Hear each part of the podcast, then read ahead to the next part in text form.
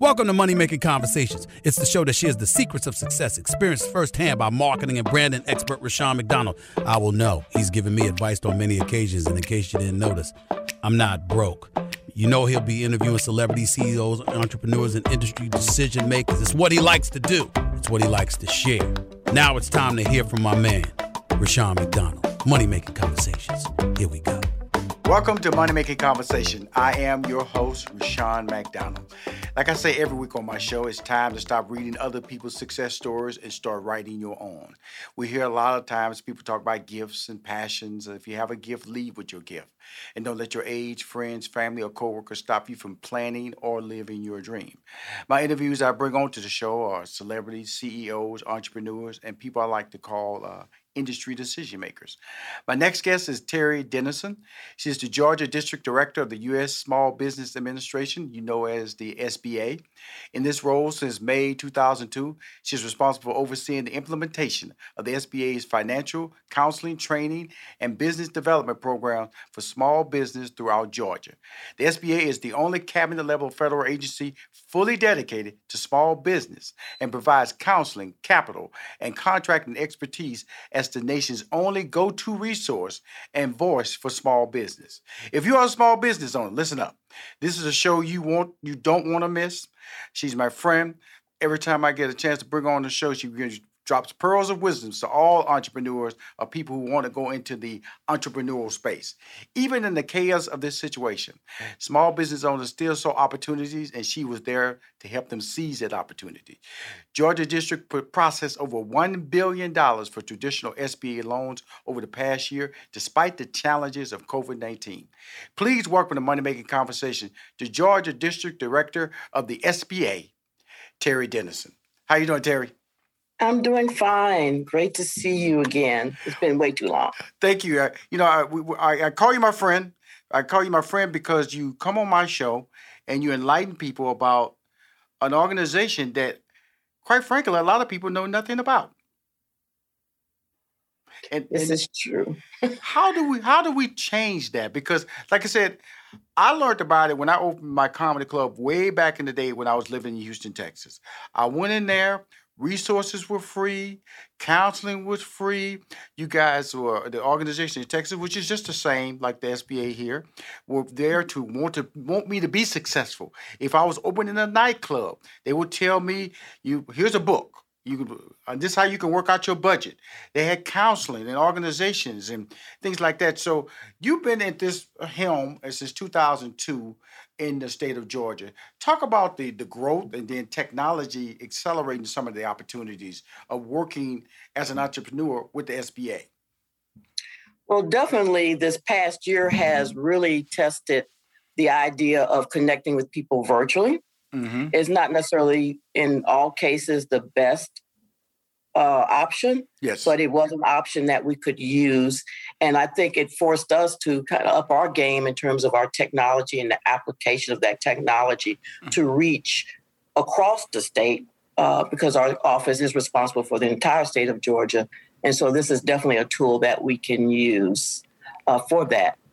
We also have a new program that is coming up. Uh, it's a pilot program under the American Rescue Plan called Community Navigators. Right and that's where we would uh, grant to uh, key uh, community organizations mm-hmm. and stakeholders who have networks within the communities across the state uh, to basically be that liaison between us and the small business community.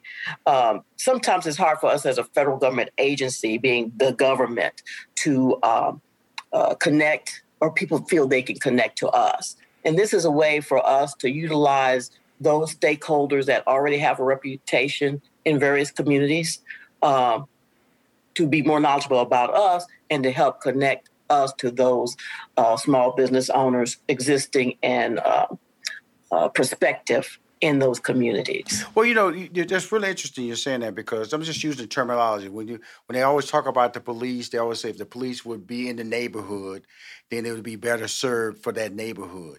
So it sounds like you're taking your the brand, which is a national brand that is also localized in each state, and now you're taking it more into the community. Let's let's stay on that a minute because I think that's really uh, important. We talk about the community navigators, which is a program established to provide grants to organizations and local communities. It helps small businesses connect to local SBA resources, and that's what we're talking about at the very top about. I know about the SBA, but a lot of people who need to know about the SBA know nothing about it. And that's what the community navigator will be able to help in this role, correct? That is correct. Now, when they serve as a link between these small businesses existing and the startups, now it, now let's let's talk about if you can walk me through and slow us down because we mm-hmm. always hear about opportunities, Terri. You always hear about, well, you know, this is available to you, but still, how do you access it? So we have this great community navigator program. How do I access that program uh, and also, I'll be interested in knowing how I can be a part of that program. It feels like something that my organization or me in general should be naturally associated with because I'm always trying to be that connected dot with local bi- local businesses. When that's local businesses, local entrepreneurs, and a lot of times people need to understand it's not always a brick and mortar. You know, entrepreneur has a wide range of opportunities. Where and so don't be confused that you gotta you gotta be selling a you gotta be a restaurant, you gotta be a mechanic store, or you gotta be a place of a, a full-fledged business. You are a business and you have to reach certain requirements. Now, this community navigator, how long has it been in place, Terri? Well, as Ashley just was passed back uh, in this that would be in March when the American Rescue Plan was uh, enacted, mm-hmm. and we're really just getting the program off the ground. Currently, the agency is accepting proposals. Mm-hmm. Uh, from various organizations, what we call hubs, which would be like the lead organization. Mm-hmm. And they will be presenting proposals on how they utilize spokes mm-hmm, or mm-hmm. other smaller organizations uh, within a certain area. It could be nationally, it could be right. statewide, mm-hmm. or within a certain geographic area, say a city or a county. Uh, so that actually that application process goes through July 23rd. It was actually extended to allow the maximum number of applications to be submitted as possible. So we're at the very beginning of implementing this program.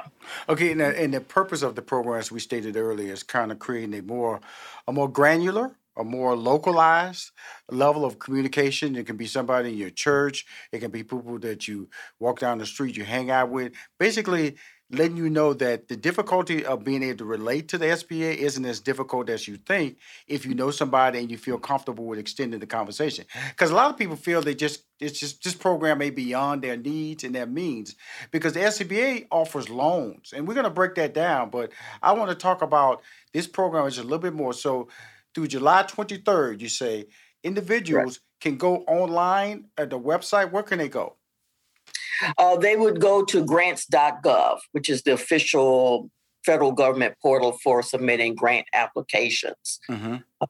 So you can look up uh, community navigators in grant.gov. It'll take you to the page, uh, give you all the updates regarding the request for proposal document mm-hmm. and what's being asked, and of course, what documents need to be submitted. Okay, cool. Well, guess, guess what? Your, your boy gonna get on that now, Terri. I'm, I'm, I'm excited about this opportunity. And so let's talk about the National Small Business Week. You know, usually in September, I'm just getting ahead of the curve now because I've learned that if you don't get ahead of the curve, Terri, with information, people always say, I didn't know. I didn't know. Nobody told me. So we know that National Small Business Week will be celebrated mid September, you know, and no awards will be given this year, but it will be recognized the what I like to call we have been uh, I've been I've been I've been interviewing people from Texas, from California, from New York. When I say that, I'm talking about small business owners. And it has been a challenge to understand how you can keep your bills on the table, your people, your employees employed. What has been the most trying um, controversy? I shouldn't say that word, but uh, trying opportunities of trying to keep these businesses afloat, other than the PPP program or loan programs, Terri. Well, I think even before we get to the money aspect, mm-hmm. one of the biggest challenges is was you know people's business models. And if you had a business model that was dependent upon people coming into a location or you interacting with them face to face, now you've got to change that dynamic because of the restrictions, you know, with social distancing and businesses actually being closed for a time. And then once they reopened, they had to meet certain guidelines mm-hmm. uh, for safety and health purposes. Mm-hmm. So a lot of businesses were just trying to figure out how do I now deliver my good or my service in a way that I had not envisioned originally, or normally we would not. Uh, people had to rethink things like uh, their supply, the supply chain, right. because even if I'm operating to some degree, now the suppliers that help provide the good or service that I'm delivering, those have been disrupted as well. And now we've got to try to figure out how do we get what we need to keep the business going. So I really my hand my hats off to our resource partners such as SCORE and the small business development centers and the women business centers who really helped the Georgia district office in working with businesses, not only in terms of accessing the various resources uh, with PPP and the economic injury disaster loans, et cetera, but helping people figure out how to manage right. and structure their organizations and their operations to meet the challenges of the situation.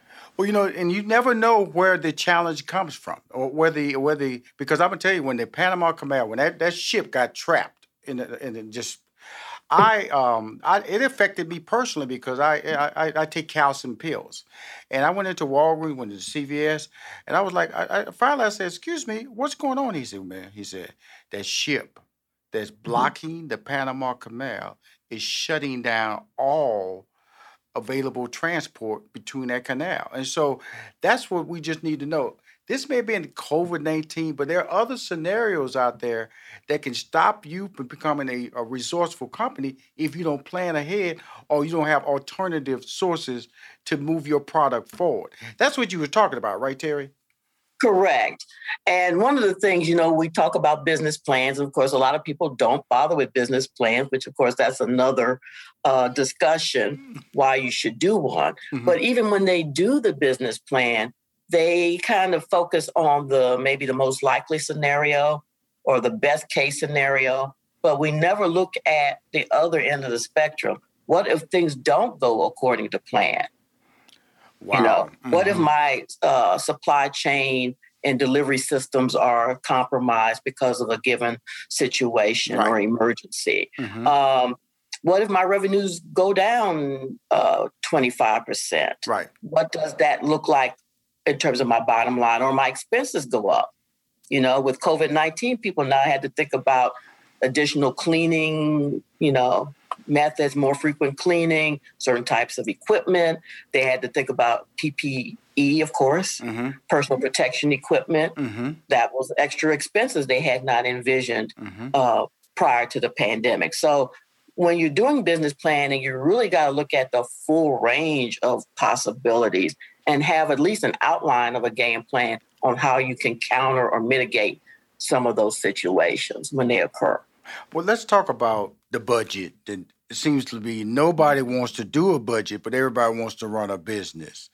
How can we convince people, Terri? Come on, help me out, Terri Dennis. A budget. You you got to know what your expenses are, not just how much you're trying to generate. There, there has to be a plan, especially if you. We're not talking about a one-off party. One-off party, you can probably get away with that.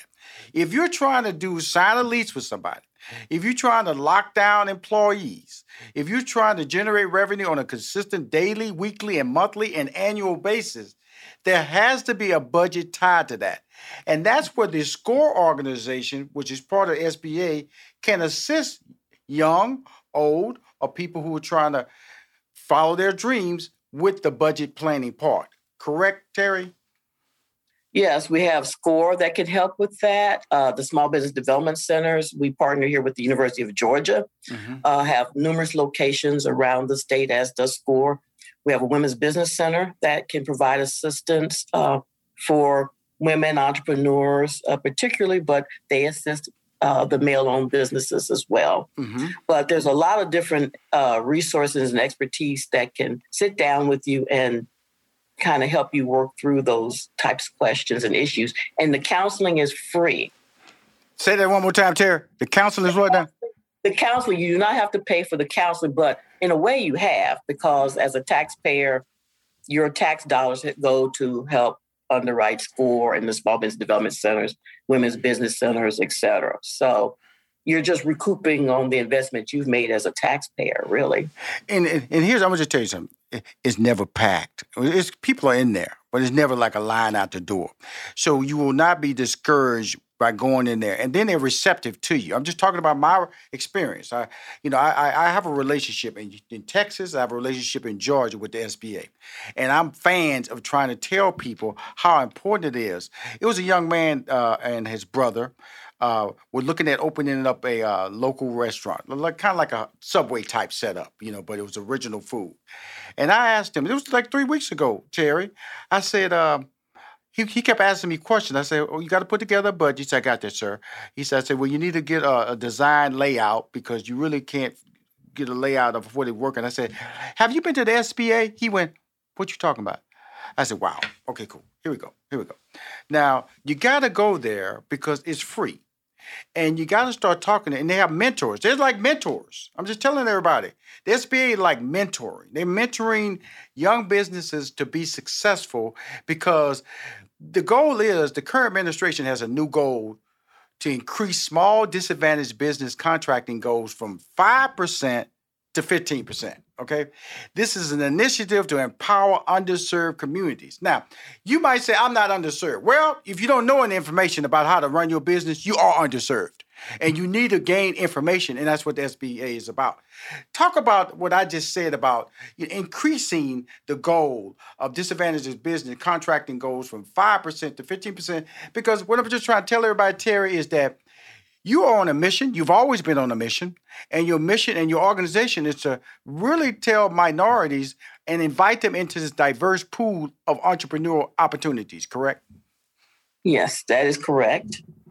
And um, but in terms of the small disadvantaged business goal, you know, the federal government buys a lot of uh, products and services. In yes, any do. given year, uh, we spend government wide 500 billion, 600 billion dollars mm-hmm. in goods and services throughout the federal various federal agencies. So there's a lot of opportunity, things that you wouldn't necessarily think of the government purchasing you know, at first thought, you realize they do. So it's always been a goal. How do we make sure that all segments of the small business community, as well as the small business community as a whole, right, benefit from uh, participating in the federal procurement system? Uh, and we do have programs and tools to help people who are looking to enter the federal contracting market Thank or you. to expand their presence and activity in that market.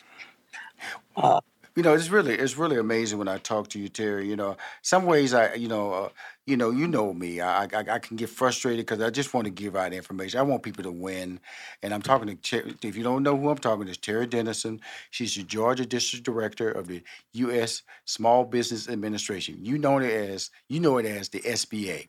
She's been in this role since May 2002. When I came in this market in 2018 with Money Making Conversation, she's one of the very first guests that I brought on the air. And when I and, and it really and I reason that's what Money Making Conversation is about. It's about letting you see and talking to I call industry decision makers. That's what she is. You know, she's not a celebrity. She's not an entrepreneur. She's an industry decision maker. In other words, she can give you information that can change your life. And when I say change your life, we're talking about so many people who are trying to open up businesses and trying to run a business and have no knowledge of that opportunity. And so, tell us the primary role of the SBA. And I'm going to ask a couple of more questions before I let you get you out of here. Okay. Oh, what is our role? Okay. Yes, mm-hmm. Well, of course, we're a federal government agency. A mm-hmm. lot of people don't realize that. They think we're a nonprofit yes. organization, but we are part of the federal government. Mm-hmm. And we've been around since 1953, and our mission has always been to support the U.S. economy through supporting small business in terms right. of small business creation mm-hmm. and uh, uh, growth. Yes. Uh, we do that in a variety of ways. We have uh, our loan programs, mainly our loan guarantee programs, where we guarantee loans made by commercial lenders.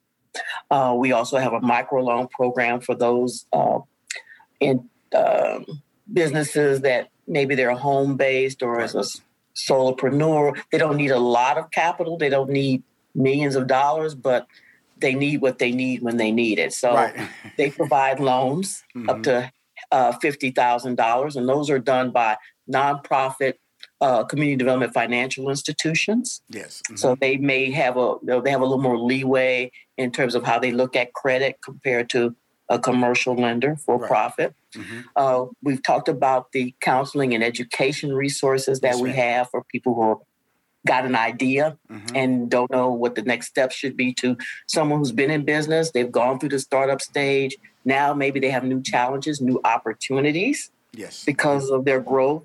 And now they need to prepare and situate that business to be able to enter the new stage of that business life cycle. And then the government contracting piece, uh, which we alluded to earlier, mm-hmm. to help small businesses that want to enter that market. Yeah, from 5% to up to 15%.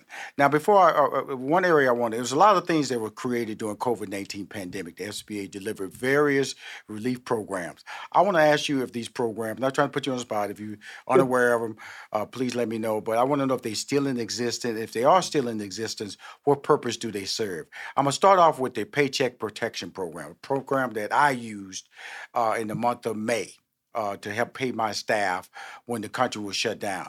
So, mm. talk about the payroll protection program. Is that still available, and it, and how is it serving a purpose now that the country is opening back up? Well, actually, the, P- the Paycheck Protection Program or PPP uh, sunset on um, it sunsetted on uh, May thirty first. Okay. Okay. Cool. Okay. So uh, SBA no longer took applications from participating lenders and we've actually cleaned out the backlog of applications and it's totally shut down as of uh, June 30. Okay, cool, great. What about the Restaurant Revitalization Fund program? Is that still available? Actually, that is not. Mm-hmm. Uh, it was a case of a lot of demand mm-hmm. versus what was allocated for the program. Mm-hmm. 28.6 uh, excuse me, billion was allocated for the program. Mm-hmm. We received applications nationwide totaling around 70 billion. Mm-hmm. So that money went pretty quickly. So currently the program is closed.